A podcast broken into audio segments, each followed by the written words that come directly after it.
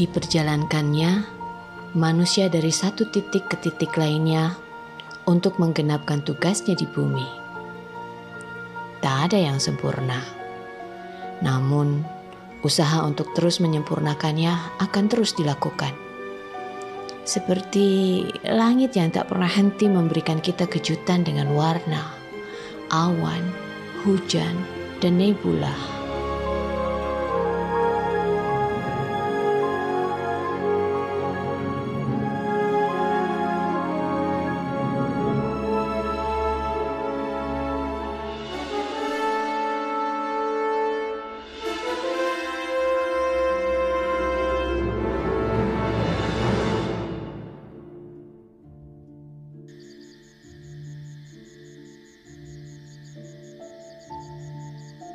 Jika ada manusia yang terlena dengan suatu perkara buruk,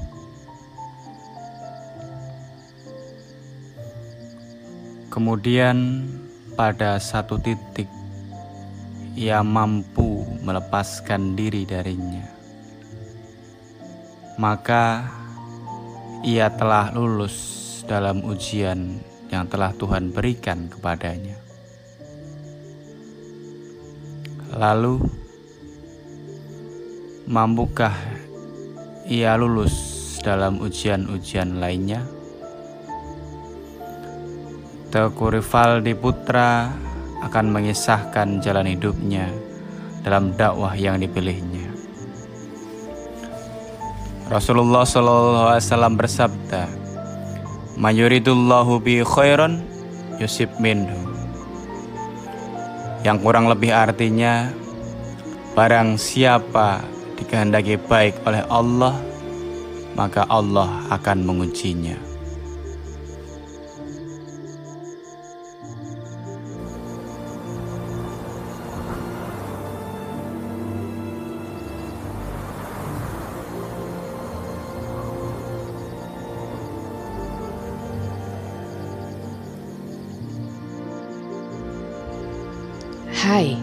Balik lagi bersama-sama kita mengudara.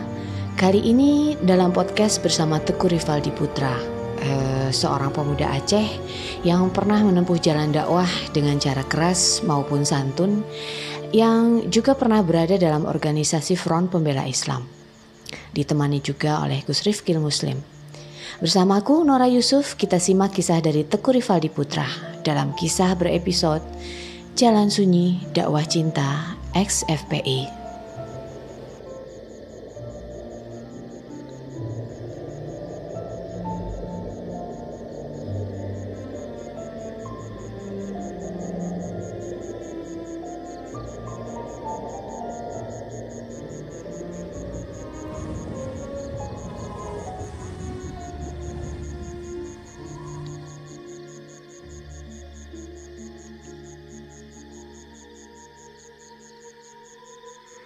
Dulu saya pernah memfitnah pemerintah dan ulama, memusuhi negara, mencaci maki ulama. Dulu saya pernah sangat tidak beretika.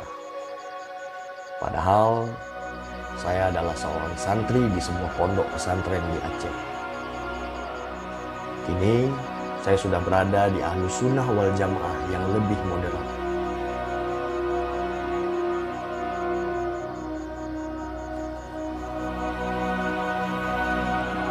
Jika benar ilmumu sudah tinggi dan berakhlak baik, tak mungkin kau akan celah orang. Tak mungkin kau tebar kebohongan. Tak mungkin kau hilangkan etika. Tak mungkin kau jual agama Tuhan. Namun, jika ada manusia yang tersadar dari keburukan, maka memberi jalan keluar bagi sesama yang pernah hilaf tak selalu menjadi hal buruk. Selama hidup, pernahkah kita merangkul sesama umat yang pernah salah? Rasulullah SAW bersabda, Kullu bani Adamun khotoun, wa khairul khotoin at-tawwabun. Yang kurang lebih artinya, seluruh anak Adam pernah berdosa, dan sebaik-baik pendosa adalah yang bertaubat.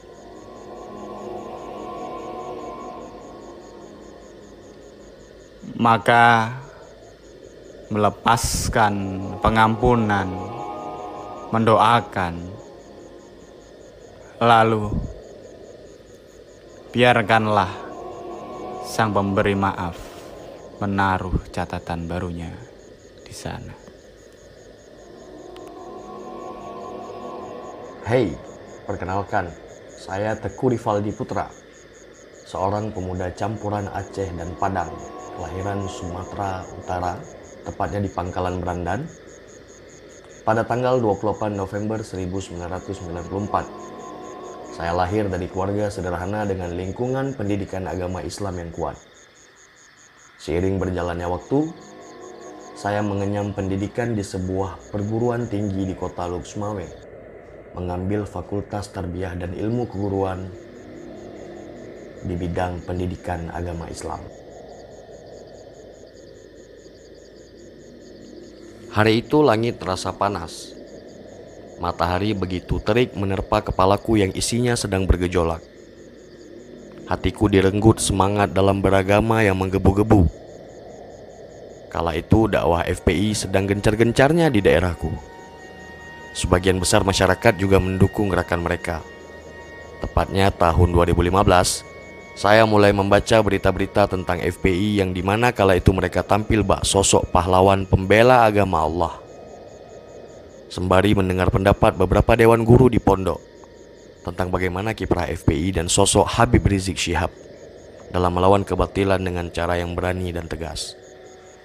Kekaguman itu terus berlanjut ketika membaca kisah-kisah perjuangan FPI dalam menggempur majalah Playboy dan aksi kemanusiaan yang dilakukan FPI di beberapa tempat termasuk ketika tragedi hebat tsunami Aceh 2004. Wow, saya dibuat takjub dengan pemberitaan mereka yang luar biasa. Di benak saya kala itu hanya bagaimana caranya saya harus join dan ikut berjuang dengan FPI. Slogan FPI yang terkesan bak pahlawan Islam yang sangat berjuang keras demi agama juga membuat saya dan banyak orang kagum. Apa itu? Hidup mulia atau mati syahid. Ish kariman au syahidan. Begitulah slogan mereka. Seolah makna yang saya tangkap adalah FPI, sosok pejuang yang menegakkan agama Allah agar mendapatkan status hidup mulia atau mati syahid dalam mempertahankan prinsip dalam beragama. Keteguhan hati FPI yang membuat saya benar-benar jatuh cinta dengan ormas ini. Beberapa bulan waktu berlalu, tepatnya di pertengahan 2015 saya mulai mencari FPI. Akhirnya saya menemukan sekelompok FPI Loksmawe kala itu sedang menggalang dana untuk dok pesantren mereka, yaitu Darul Mujahidin yang mana itu juga markas daerah milik DPD FPI Aceh. Saat itu saya hendak pergi ke pusat kota untuk membeli sesuatu. Tepatnya di lampu merah depan Bank Indonesia Lusmawe, saya berhenti di pinggir jalan dan mendatangi salah seorang yang berseragam FPI. Beliau bernama Tengku Arsyadi, pengurus FPI Aceh Utara. Singkatnya, saya diskusi dengan beliau. Beliau menceritakan kiprah mereka dalam membela agama Allah, dan tentunya hal tersebut membuat saya semakin jatuh cinta dengan ormas tersebut. Sambil diskusi, beberapa laskar berpakaian lengkap memandang saya dengan tatapan aneh. Mereka melihat dan mungkin bergumam di dalam hati, "Siapa sih orang ini?" Diskusi kami lanjutkan dengan visi misi FPI yang berbau agama sangat kental. Beliau bercerita dengan bahasa yang lembut dan santun.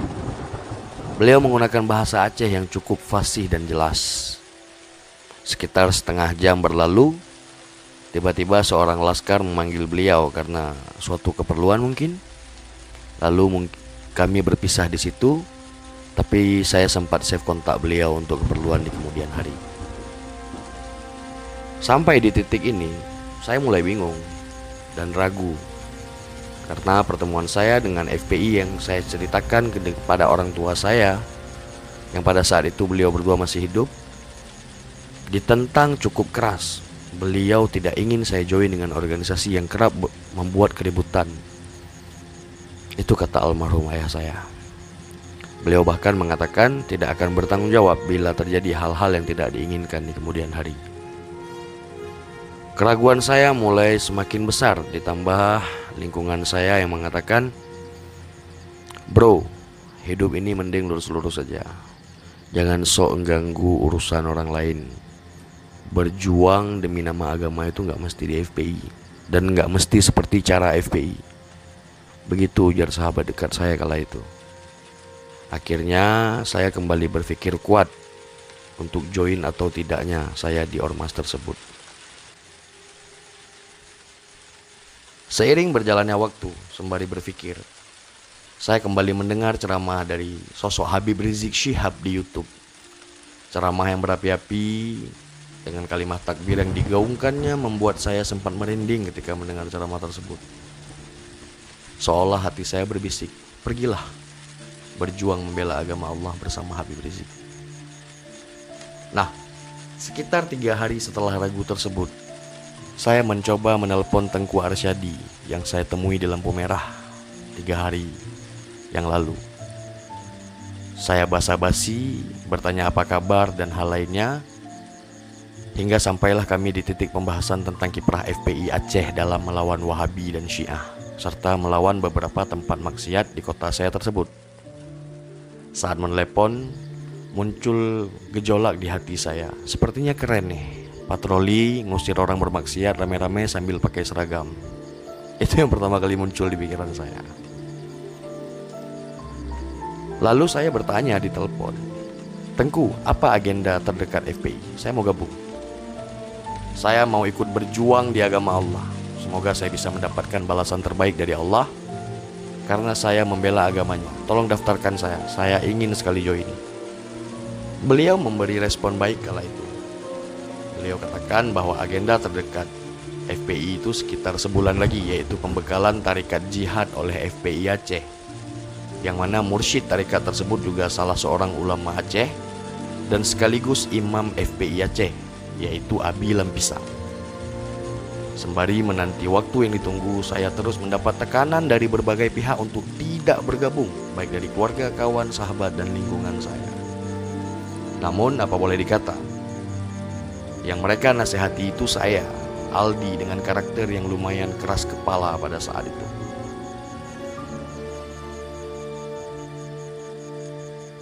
Pagi itu, saya hadir dengan kain sarung putih, kemeja putih, dan peci putih. Tak lupa saya memakai rompi hitam bekas perpisahan waktu saya SMA dulu, SMK lebih tepatnya. Yang saya sablon dengan logo FPI dan memakai biaya sendiri.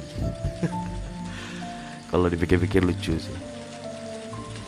Saya hadir dengan pakaian super lengkap dan menjadi pusat perhatian karena rompi saya yang beda sendiri warnanya. Saya duduk di tengah-tengah kerumunan dan berkenalan dengan laskar FPI yang notabene adalah santri dari pimpinan FPI Aceh. Tak lama para alim ulama hadir Abilam Pisang dan Abati Babah Bulu. Beliau memimpin pembacaan tarikat, lalu kami mengikuti sebagaimana awal dari pepun atau memulai tarikat. Di akhir bacaan sebelum penutupan kami disuruh untuk memegang tangan teman di sebelah. Dan genggaman kami merantai sampai kepada mursyid tarikat Lalu beliau berkata Ka ulun peijazah tarikatnya ke Gata Mamandum Yang mana artinya Sudah saya ijazahkan tarikat ini untuk anda semua. Syukur Alhamdulillah ucap saya kala itu. Bahwa hari pertama saya join saya langsung dibekali tarikat jihad Yang berarti di kepala saya kala itu Saya sudah siap untuk mati di jalan Allah Saya yakin Di antara para pendengar Pernah mengalami hal yang sama ketika berada di FPI dulu. Yang mana girah kita dalam membela, membela agama Allah begitu berapi-api. Yang seolah tak akan padam. Otak saya pada saat itu mulai berfantasi bagaimana indahnya mati sebagai syuhada di jalan Allah. Dengan ganjaran yang besar di sisinya membuat saya semakin teguh dan yakin seyakin-yakinnya bahwa inilah jalan ninjaku. Saya tidak tahu sejak kapan saya awal mulai bergabung. Yang jelas, saya banyak mengikuti aksi-aksi yang dilakukan FPI. Namun lucunya, hingga buku ini ditulis dan podcast ini ditaping, saya masih dituduh sebagai penyusup yang dibayar untuk merusak FPI. Ini ini satu hal yang lucu menurut saya.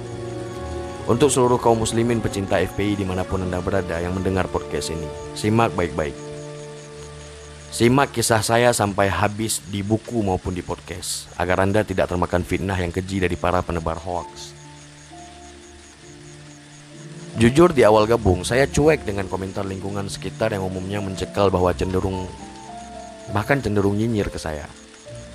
Kalau Anda tidak percaya, coba tanya orang-orang yang pernah gabung di FPI. Tapi bodoh amat lah, bagi saya yang penting hanya satu. Perjuangan ini semata-mata hanya untuk membela agama Allah dengan menegakkan yang hak dan menghancurkan yang batil. Terserah dengan persepsi mereka yang ngawur menurut saya. Nasihat orang tua pun kerap saya abaikan demi bisa ikut berjuang bersama sang imam besar kala itu. Anda tahu di satu sisi lainnya, saya bangga karena juga mendapat pujian dari beberapa kalangan, terutama beberapa tokoh agama. Sampai akhirnya isu saya sudah di FPI juga tersebar di kalangan anak-anak. Di pondok tempat saya mengenyam pendidikan agama. Jadi, menurut saya, joinnya saya di sana dulu tak lebih karena kecintaan saya terhadap agama dan kebencian saya terhadap kemungkaran. Yang saya yakinkan bahwa di dalam hati FPI itulah satu-satunya wadah yang menampung orang-orang seperti saya yaitu orang-orang yang ingin membela agama Allah dari kelompok orang-orang yang anti dengan Islam. Mengingat terlalu besarnya gerakan ekstremis yang berjubah agama, membuat saya mendapat dorongan dari dalam diri untuk membukanya ke publik. Bagaimana bahayanya gerakan tersebut? Mereka sembunyi di balik jubah agama, membodohi publik dengan alasan jihad.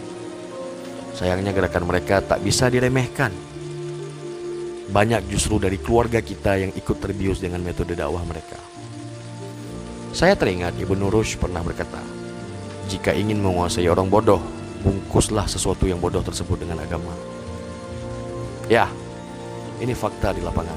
Mereka merongrong negara dengan agama mereka menabrak negara dengan konsep agama yang mereka usung. Sayang seribu kali sayang. Ratusan ribu orang menjadi pengikut setia gerakan mereka dengan dalih bela agama dan jihad. Mereka kuasai pikiran dan hati kaum muslimin, saudara kita yang awam. Tragedi ini nyata dan benar adanya. Semoga buku dan podcast saya ini bisa membuka jalan berpikir Anda, saudara-saudari semua. Besar pula harapan saya buku dan podcast ini juga beredar di kalangan mereka. Baca buku dan dengar podcast ini dengan akal sehat dan hilangkan sejenak kebencian. Insya Allah, saya doakan semoga Anda kembali menjadi Muslim yang berakal sehat.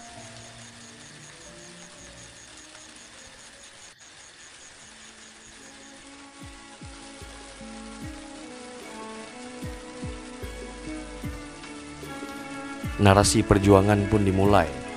Berita provokasi terus kami gencarkan lewat sosmed. Mereka, mereka mampu menggerakkan kami hanya karena doktrin membela agama Allah. Bahkan ketika aksi 411 dan 212, saya termasuk yang menyebar quotes yang berupa doktrin agar orang-orang hadir ke lokasi demo, yaitu kami mencium bau surga di Jakarta. Bahkan ketika aksi-aksi tersebut fokus saya cuma satu, penjarakan Ahok, tidak ada lain. Kami gencarkan penghinaan terhadap Presiden Joko Widodo, Kiai Haji Said Akil Siraj, dan lain-lain. Kami caci maki mereka, kami fitnah Ahok. Kala itu saya merasa seperti jagoan pejuang agama. Namun, saat ini hatiku seperti diterbangkan angin ke awan yang jauh sangat tinggi, sangat tinggi sehingga tak mampu lagi turun ke tanah ibu untuk menapak karena banyaknya dosa yang sudah kuperbuat terhadap negeri ini. Semoga suatu saat Allah memberikan saya umur yang panjang untuk bisa meminta maaf secara langsung kepada Kiai Haji Said Akil Siraj dan Presiden Jokowi dan kepada orang-orang yang pernah saya fitnah atau saya celah. Dosa saya banyak sekali ke mereka.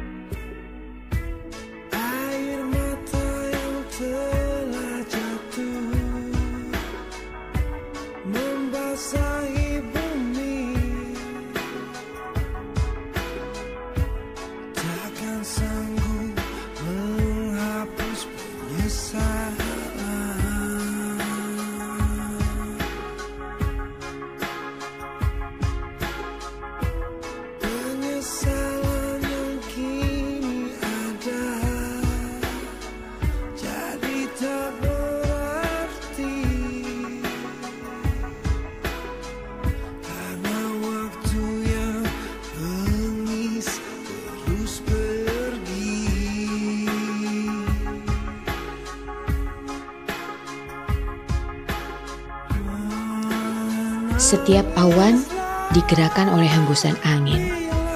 Terkadang ia membentuk rupa yang indah, lalu diaraknya begitu manis menuju titik yang sudah digariskan. Namun, terkadang awan membentuk konfigurasinya sendiri, bermain dengan rupa yang tak pernah kita mengerti. Bagaimana kelanjutan kisah Teguh Rivaldi dalam aksinya di 212, 411 dan kiprahnya memprovokasi massa di media sosial serta aksinya eh, untuk memenjarakan Pak Ahok? Ikuti kelanjutannya di episode kedua. Saya Nora Yusuf, Gus Rifkil Muslim, dan Teguh Rivaldi. Sampai jumpa.